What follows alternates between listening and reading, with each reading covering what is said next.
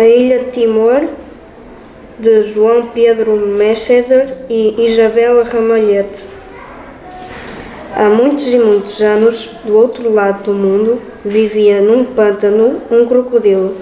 Como era já velho, faltava-lhe velocidade, raramente conseguia apanhar peixes para comer e, por isso, começava a sentir fome, fraqueza e desânimo. Saiu então do pântano e aventurou-se em terra em busca de algum bicho que lhe matasse a fome. Mas o sol era ardente, o caminho longo e o crocodilo sentia-se sem forças para continuar.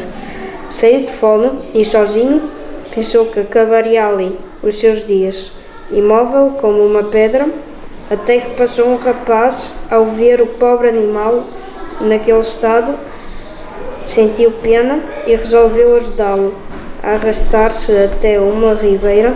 Aí o crocodilo pode refrescar-se e alimentar-se um pouco. E ao conversarem, percebeu que o sonho do rapaz era viajar e conhecer o mundo. Tão grato ficou o velho crocodilo, ofereceu para levar o seu amigo às costas a passear pelas águas do rio e do mar e assim atravessaram as ondas, dia e noite, noite e dia, rumo às terras onde nasce o sol. Mas um dia já cansado, o crocodilo percebeu que não podia continuar.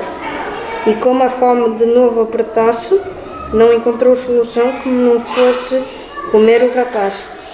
Antes, porém, decidiu consultar outros animais, a fim de aliviar a consciência.